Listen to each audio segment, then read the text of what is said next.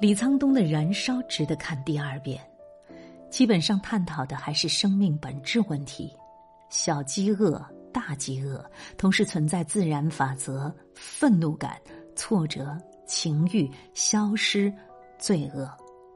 钟秀在惠美朝北的阴暗简陋的租住房里，两个人唯一一次做爱的场景时间很长，典型的李沧东特色，真切、心酸、敏锐、纯洁，觉得这是他偏好的一种情感模式，也是整部电影的闪光点。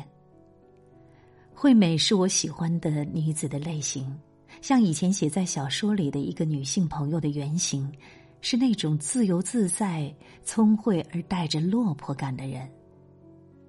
烧塑料棚是个隐喻，代表底层社会这些孤独边缘的年轻女孩。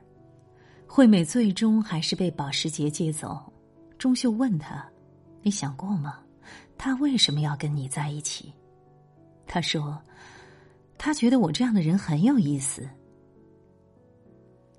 惠美毕竟还是天真，阶层有时的确是不能逾越。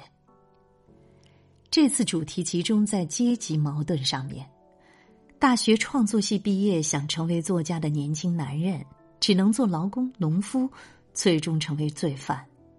富裕阶层把空虚的杀人游戏当作隐秘的享受，他们之间唯一一次平等的对谈，是黄昏时女主抽大麻对着夕阳裸舞，后来倒头睡了，两个男人看着夜色吐露心事。钟秀一直有些奇怪，背影看起来整洁有希望的人，正面总是带着些痴傻。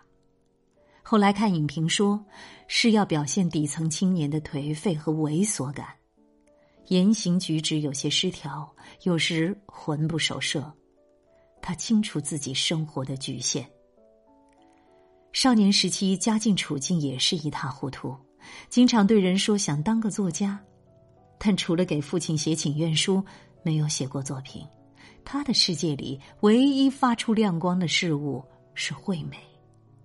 这个亮光，惠美一开始就说了，平时根本看不到，她靠反射稍纵即逝。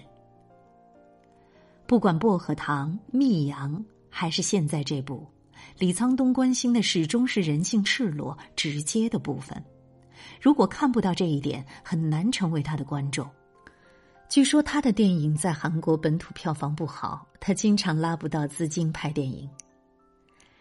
燃烧带来的启发是，细节重要，是一堆大米里面的黄金粒。人们需要记得那几颗黄金粒，米只是背景。